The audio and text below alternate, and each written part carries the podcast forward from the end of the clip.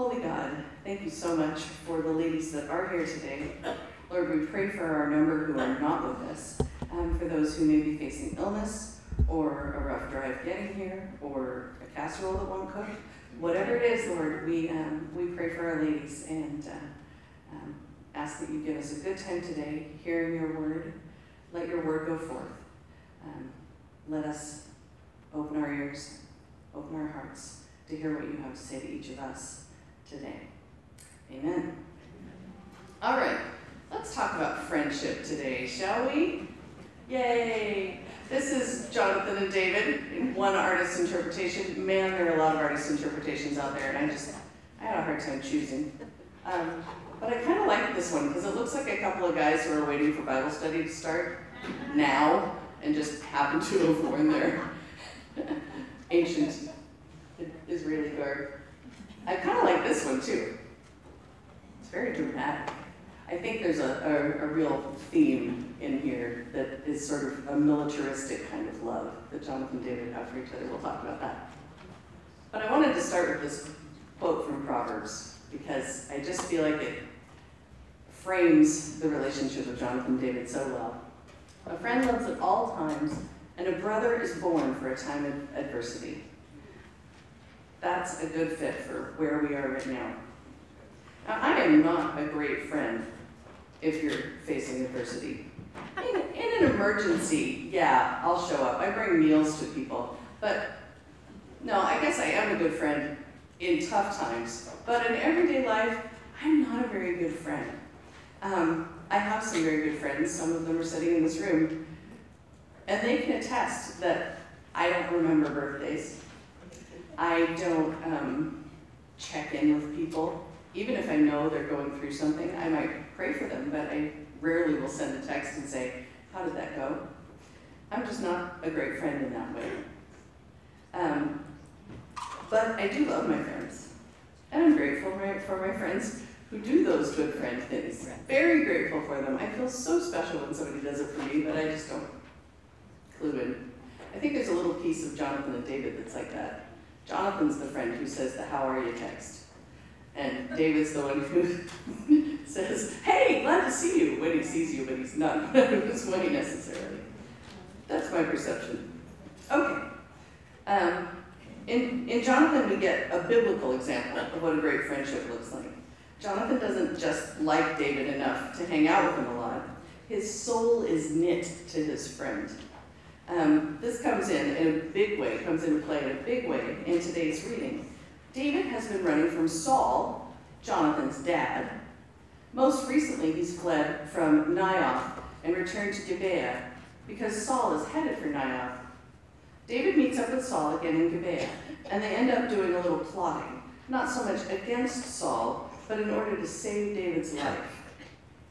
Jonathan doesn't want to think ill of his father. In verse 2, um, which is why he says, Hey, my dad tells me everything, and he hasn't said anything about him wanting to kill you, um, which is a reasonable way to think. You want to assume that your dad doesn't want to kill anybody, right? I mean, I do. Of course, my dad wasn't a military leader. He likes to say he carried a clarinet in the Korean War. Anyway, so David makes a vow, again, though it's not clear if we know what the first vow was, saying, Your father knows well that I have found favor in your eyes, so he thinks, Do not let Jonathan know this, lest he be grieved. But truly, as the Lord lives and as your soul lives, there is but a step between me and death. That's what David is swearing for Jonathan, so that he understands, no, really, your dad hates me, he wants me dead. That gets Jonathan's attention, now imagine for a moment what this must have been like for Jonathan. We know that Saul is a dangerous man, that he's losing a little bit because he knows that he's not going to get to be king. Um, he knows that David is somehow special in God's eyes. Um, but he's also a great man. He was chosen by all the people of Israel um, for his many good qualities to be their king, right? Tall, dark, and handsome, yes, that's mostly what we get. But he was also a great military leader. He leads his nation, and he's Jonathan's dad. Um, not only is he king and father, but he's brought his heir to his side to be his privy council, right? Jonathan says. He doesn't know anything say. Nothing great or small happens without him disclosing it to me. So they've got a close father son relationship. And dad's already brought him into the family business. For a king heir father son relationship, this one sounds pretty great. If you've read very much history of monarchs, at least in England and France, it can get pretty dicey. So that's one part of Jonathan's heart, bound to his family and his father. But here's this other part of his heart, bound to David in a deep bond of friendship. Jonathan is a pure hearted kind of guy. When we learned in chapter 18 of his friendship with David, we heard twice that Jonathan loved David as he loved his own soul. And now his beloved father and king wants David dead. Again, right? This is the second time this has happened. And has kept this thought from Jonathan, which is new. How must he feel right here? You know, can you imagine being in this kind of conflict? I can't. Um, but I am grateful for the peaceable family that I've lived in. But Jonathan loves David, and he loves justice, right? That's a little minor part that we don't see as much, but if you look at Jonathan's life, he loves justice. He loves, he thirsts for righteousness. Saul's desire to kill David is primarily from jealousy, so it's not too hard to understand why it is that Jonathan comes down decisively on David's side and fairly quickly. I just wanted to sit for a moment with that choice that Jonathan's faced with here father versus friend, king versus future king. It's a lot, but Jonathan's story here parallels Jesus' choices, which we'll come to later. But when we do, keep in mind how hard this decision must have been for Jonathan. Now, I don't know what, I didn't save the picture right, so I don't have it here. Have any of you seen Henry V, the Shakespeare play? The movie or the play? Yeah. Probably if you've seen it, Kenneth Branagh is in your mind right now, right? Where he's he does this thing with his jaw when he plays it. He's just Christina calls him a scenery chewer. Is that what you call him? Yeah. Because he's just he's so effusive in character. I just watched the the uh, St. Crispin's Day speech again last week as I was writing this. I thought I might show a video clip of it, and I just couldn't stand it. I showed it to my students when I was teaching that movie because it is more accessible because he works so hard to physically dramatize the words he's saying. But man, compare that to if any of you saw the Laurence Olivier version years ago, or um, more recently, Tom Hiddleston, the guy that plays Loki in the Thor movies, did one for Masterpiece Theater. Whew, it's so good. It's just good. I didn't mean that as in he's hot. Which I know there's a certain subset of the hipster crowd that thinks he is, but I'm old enough to be his mother. Anyway. Oh, maybe I'm not. Maybe I'm not, but I don't know. He's a good actor, and that's good. So it's pretty great. Anyway, that vibe, the vibe of that St. Crispin's Day speech, really comes to mind for me as I read this whole conversation Jonathan and David in chapter 20 and 21. It's really theatrical, this chapter, isn't it?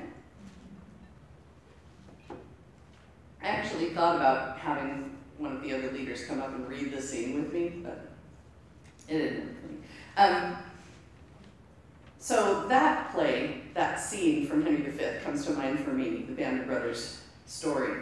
And then my husband said it actually reminds him of the World War II documentary called Band of Brothers from the Stephen Ambrose book, which some of you might have read also, which really goes into depth about the relationship of the military there.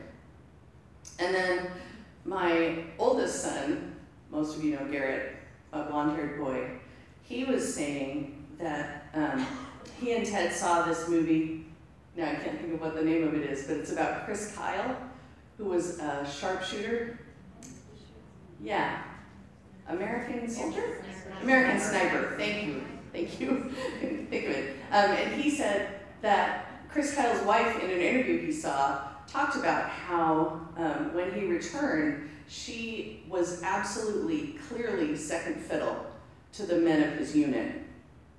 That his love for the men of his unit was so much stronger than his love for her. And she knew that he loved her, but it was a different kind of love, and that's what we're talking about here. Um, and then I've got like a whole page and a half about the homoerotic idea that you see, because I missed the beginning of Christina's speech when she already covered it, so I'm just going to cut that out. You guys will get a couple of extra minutes. Um, but basically, I agree with Christina. I think if you're reading it as history, there's um, not a lot of way to see it as homoerotic. Although our cultural filters, it's almost hard not to read it that way when you first look at it, I think. It's kind of startling, but it's how it is. Anyway, I can talk about that more with you individually if you want.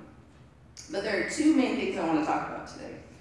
The first is I want to talk about how Jonathan and David's relationship is analogous to Jesus' relationship with us, the church. And then I want to talk about the feeling of pursuit that David is going through at this time and how his situation can relate to our lives today. I recommended in the questions that you look at Philippians 2 for a list of similarities between Jesus and Jonathan because um, I do have a slide. Yay.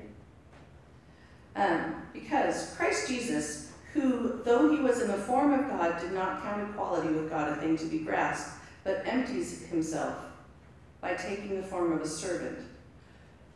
In the same way, Jonathan empties himself of the role of heir, suborning himself to David, the youngest son of a shepherd. So we are like that lowly shepherd, right? David is fairly worthless in his culture's eyes. He's a youngest son of a whole lot of sons who are older, handsomer, more accomplished. All he can do is shove sheep around, far as we know. And we are like him in comparison to God, right? We may be pretty great, but we're not God. Um, Jesus is that heir who trades his robe of glory. He gives it to us of his deep desire to show us how loved we are and how much we can love him. Also in this story, we get the first two verses of Philippians 2.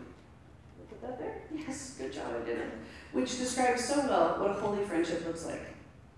If there's any encouragement in Christ, and comfort from love, and participation in the Spirit, and affection and sympathy, complete my joy by being of the same mind having the same love, being in full accord and of one mind. Describes Jonathan and David pretty well, right? I want to say, too, being of one mind, being of the same mind, doesn't necessarily mean that you agree on minor things.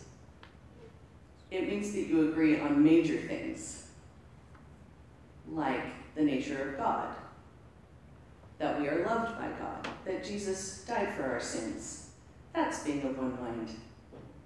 Being on the same page politically doesn't make you of one mind. Being committed to discussing politics in a way that honors both of you and makes it so that both of you are heard, that's being of one mind.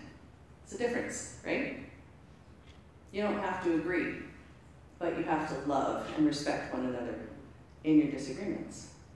I think that's what Jesus means, but not Jesus, this is Paul.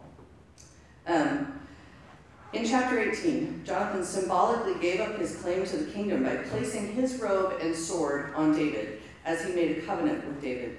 The robe represents the right to rule, and the sword represents the responsibility of the sovereign to protect. And Jonathan gave both of these things away. His greatest um, privilege and his greatest honor he gives to David. Then here in chapter 20, Jonathan helps David escape King Saul's unrighteous wrath. At the end of chapter 20, Saul found out that John had made a covenant with Dave, his sworn enemy, and he says, You are a son of a perverse, rebellious woman. Yeah, it's mom's fault. yeah, yeah, it's always mom's fault, exactly.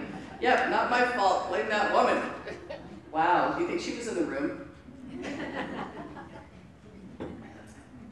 Hope for Saul's sake she wasn't. He's got it rough enough. Do I not know that you are choosing the son of Jesse to your own shame and to the shame of your mother's nakedness? For as long as the son of Jesse lives on the earth, neither you nor your kingdom will be established. Therefore now, send and bring him to me, for he must surely die. Saul doesn't care about David anymore, whom he knows is supposed to be the next king, right? Saul is thinking about primogeniture and expanding his kingdom through his progeny and his son. The patriarchy must be passed down from father to son, not to some shepherd kid, no matter how well he plays the lute. Liar. Sorry. Saul wants Jesse to fight for his throne, not willingly gift it to God's chosen son.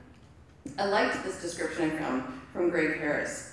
Just as Saul's everywhere continue to think, Jonathan's dad had come to believe that you have to fight, dig, and grab for what is yours.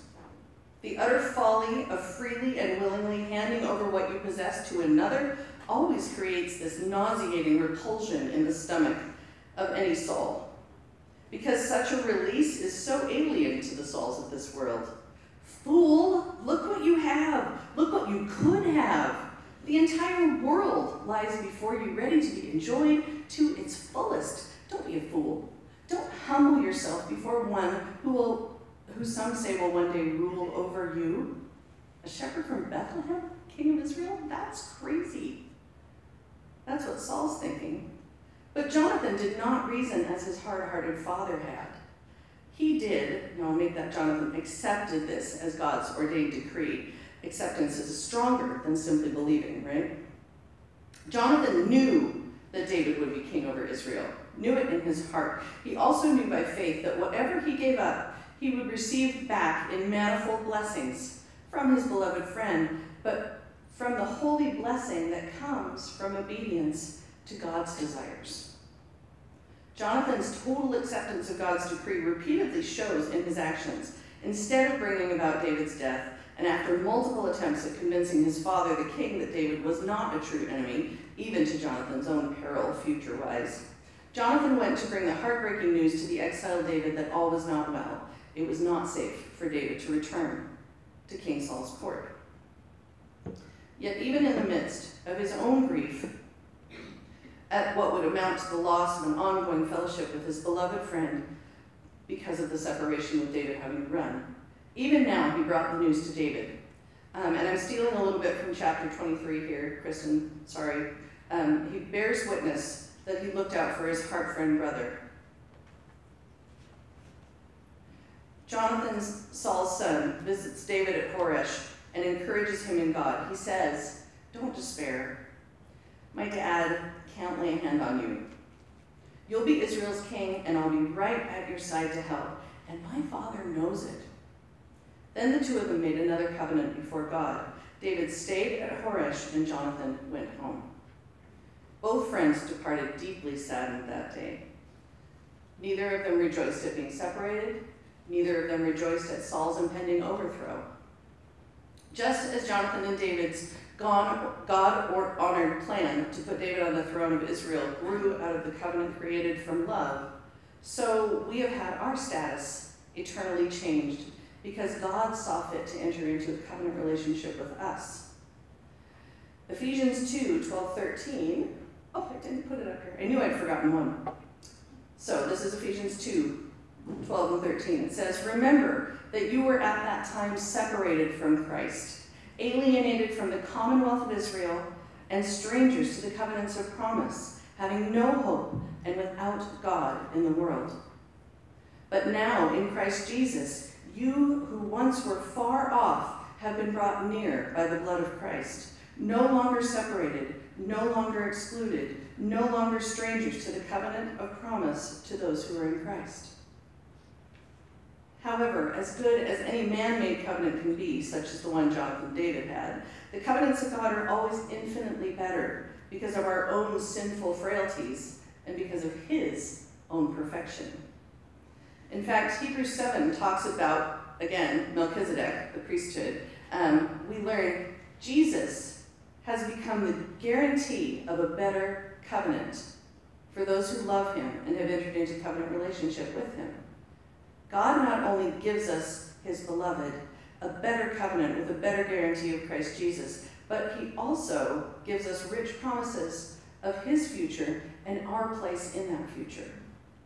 In the last promise given to the overcomers in Revelations 2 and 3, Jesus himself promises, He who overcomes, see if you hear this in what we read from this verse. He who overcomes, I will grant him to sit down with me on my throne, as I also overcame and sat down with my Father on his throne. Jesus makes this promise to us, heaping grace upon grace his victory and his reward he freely shares with we who love him. I mention this to bring it full circle because you see it, don't you? Jonathan will sit with David on his throne. Jesus invites us to sit with him on his throne, just as he sat down with his father on his throne, just as Jonathan sat with Saul on his throne. I know you will be king over Israel, Jonathan says, and I will be next to you. For Jonathan, the cost of his covenant with David is very high. He gives up his inheritance, he gives up fame and glory and riches and women and power and, you know, the whole list of things that come to kings.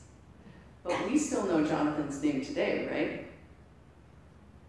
That's those blessings, those manifold blessings that God heaps on those who obey. One of the main thing, things you give up if you give up the throne is being famous. We love the idea of being famous, don't we? Yeah, I know some of us don't.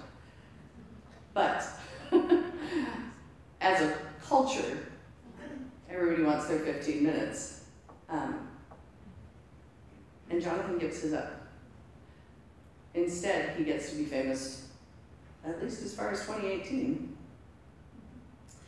Um, but Jesus gave all that up as well in his covenant with us. We remember it whenever we take communion that the Lord, the night in which he was betrayed, took bread, and when he'd given thanks, he broke it and said, This is my body, which is for you. Do this in remembrance of me. In the same way, he took the cup also after supper, saying, this cup is the new covenant in my blood. Do this, and as often as you drink it, in remembrance of me. For as often as you eat this bread and drink this cup, you proclaim the Lord's death until he comes again. That's the covenant in a nutshell, right? God reaching out to us through great suffering on his part so that we can know how loved we are. I want to read a quote from Charles Spurgeon um, about Jonathan's love for David and how it relates to Jesus. He says, as he was writing his sermon, when I was thinking on this subject, I said to myself, I shall see many tonight. For me, I would say, I will see many this morning, who are lovers of the Lord Jesus Christ. I shall be face to face with those who love him as they love their own soul. I believe that is my happiness now. Well, then, beloved friends, let us who love Christ keep him always in memory. If you can speak of his name, do not be silent. If you can make melody in honor of Jesus in the great congregation, take down the minstrel's harp and lay your fingers among the strings and bring out the sweetest music to his name that thousands may hear. But if you have a feebler instrument, still sing and play, and let those who love you know that you love your Lord best of all. Or if your tongue fails you, use your pen to let men know who Jesus is. Say it with the psalmist My heart is inditing a good manner. I speak of the things which have made touching the King. That's what our response to his great love should be to tell it out through our word, through our song, through our writing, and through our deed. That's what Spurgeon called us to so long ago. I don't know if you guys have read Charles Spurgeon. So fun. Convicting, but fun. All right, so that's the Jesus and Jonathan relationship for us. I think it's super cool. Now let's look at the end of chapter 20. There's this odd little bit where Jonathan lets David know about Saul's continued plan to kill David by having a small boy fetch arrows that he shoots into a field where David is hiding. Um, if he tells the boy to search for the arrows closer between them, it means David is safe to come back. If he tells the boy that the arrows have gone beyond him and to look further, then that means David can't come back.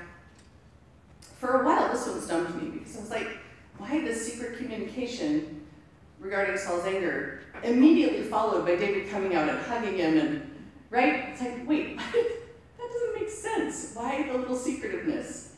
Um, but this is what became obvious to me. David, in this moment, and in probably most moments, is not actually alone. He's got his band of brothers. In the very next chapter, he's separated from them for a while, but it's very likely that David had some men with him at this time. They may not have been right with him, hiding behind the same rock he was, but they were somewhere nearby. And this scene gives Jonathan plausible deniability, right? He is not coming and saying, David, run, my dad's going to kill you. There's some tearful parting there that the troops may have had to figure out, but why? So for me, that helped. Um, so let's look at chapter 21. David does a lot of running around here, a lot of time in the wilderness, and he's going to do even more in next week's chapters. He and Jonathan have said their tearful goodbye at the end of chapter 20. And now David's on the run. And a couple of really interesting things happen here. David is so human, isn't he? Uh, we've studied him before, and we always find out how human David is. Um, he outright lies in this chapter, in 21. He's hungry, as are his men, so he tells the priest of Nob that he's on the king's secret business. Now, I guess, since he's God's appointed and eventually will be king, that it's sort of, yeah, no, it's a lie. he gets the priest to share the bread of the presence, which is reserved for priests and must be replaced whenever it's eaten. Um, he gets the priest to give it to him and his men. Um, I even wonder, so the things that I read suggested that the reason that um, there's that bit about them having kept themselves clean from women, shows that they were specifically on a military expedition, um, that when they were going out to fight, in order to keep themselves ritually pure, they didn't spend time with women in any of the villages where they were. Um, but then since he's already lied about why they're there, I'm wondering, is he really making, I don't know, David got me questioning everything. David's deceitful here, yes, there's, and there's one more. Um, his deceits cost the priests of Nob their lives. Then he claims that he left too quickly on this errand. This is his other lie. Um, I left town too quickly on my errand of the king to have time to grab my armaments. Do you have a sword lying around? Well, they happen to have Goliath's sword. I bet David knew that. Might even be why he took the road to Nob. Um, and David is happy to claim it, isn't he? Next, he heads to Gath, where they recognize him as the most famous warrior, David, even calling him king. Um, so scholars are mixed on why David is called king here. It is the first time he's called king outright, is in chapter 21, and we don't know this yet. Anybody but David and Jonathan and Saul, if he's in his right mind. Um, but Achish is referred to as the king of Gath also. But Gath is just a city under Philistine control he's a Philistine leader, but not really king. So more likely that the term, the Philistine term for leader, maybe chief or pharaoh or something like that, is being translated king in this chapter, but it doesn't mean king in the same way that we mean king as Saul is king, or, okay, ultimate ruler of the people. However they mean it, they're Philistine, which means they're not going to be super happy to meet David, right? They're probably mocking him when they call him king. David is quick to realize this, though, and immediately begins behaving as if he were a lunatic, scratching at the doors and being nuts. These verses paint David as sort of wily, right? Um, but we can see by looking at Psalm 34 which he wrote when he changed his behavior so that the king would drive him out and he went away. Um, that David was a very sad fellow indeed, right here. Quick note scholars agree that while the Philistine ruler at Gath is called Achish and the, the king in Psalm 34 is Abimelech, um, all scholars agree that it's the same guy, just a different spelling. You know, there were so many small language groups. Um, things get translated into Hebrew at different times by different people. Yeah. I want to finish today reading Psalm 34 to you. David has had to run from his mentor, who now wants to kill him. Right? Imagine that. Have you had mentors in your life that matter to you? I mean, we talked about how hard it would be for Dave, for Jonathan to oppose his father who had cared for him. Originally, Saul brought David in, right? Appreciated his military leadership, appreciated his music, kind of mentored him, and now he wants to kill him. He's had to separate from his dear, constant brother, friend, Jonathan, and he's scrambling to get enough food for himself and his men. Things are bad. And we would leave him there. But we have Psalm 34, which doesn't end up as hopeless as David might look right now. And you'll find it just left of center in your Bible, um, and follow along if you've got your Bible. Or you can just soak in the reading of this word for you today. I'm going to pray, and then I'm going to read it, and then we'll be done. Father in heaven, open this psalm for us today in our hearing it read aloud. Show us which verses are meant for us individually and which will deepen our understanding of you. Connect us more deeply with David and how he continued to hope in you and praise you even in very dark times. Go with us into the week, whatever difficulties we may be facing, knowing that you are on our side. Amen. Psalm 34. I will bless the Lord at all times. My praise shall continually be in my mouth. My soul makes its boast in the Lord. Let the humble hear and be glad. Oh, magnify the Lord with me, and let us exalt his name together. I sought the Lord, and he answered me, and delivered me from all my fears. Those who look to him are radiant, and their faces shall never be ashamed. This poor man cried, and the Lord heard him and saved him out of all his troubles. The angel of the Lord encamps around those who fear him and delivers them. Oh, taste and see that the Lord is good. Blessed is the man who takes refuge in him. Oh, fear the Lord, you saints, for those who fear him have no lack. The young lions suffer want and hunger, but those who seek the Lord lack no good thing. Come, O children, listen to me. I will teach you the fear of the Lord. What a man what man is there who desires life and loves many days that he may see good? Keep your tongue from evil and your lips from speaking deceit. Learn your own lesson, David. Turn away from evil and do good. Seek peace and pursue it. The eyes of the Lord are toward the righteous, and his ears toward their cry. The face of the Lord is against those who do evil, to cut off the memory of them from the earth. When the righteous cry for help, the Lord hears and delivers them out of all their troubles. The Lord is near to the brokenhearted and saves the crushed in spirit. Many are the afflictions of the righteous, but the Lord delivers him out of them all. He keeps all his bones. Not one of them is broken. Affliction will slay the wicked, and those who hate the righteous will be condemned. The Lord redeems the life of his servants. None of those who take refuge in him will be condemned. Amen. And I cut a part out but this is my other picture, Jonathan, David. Think about it.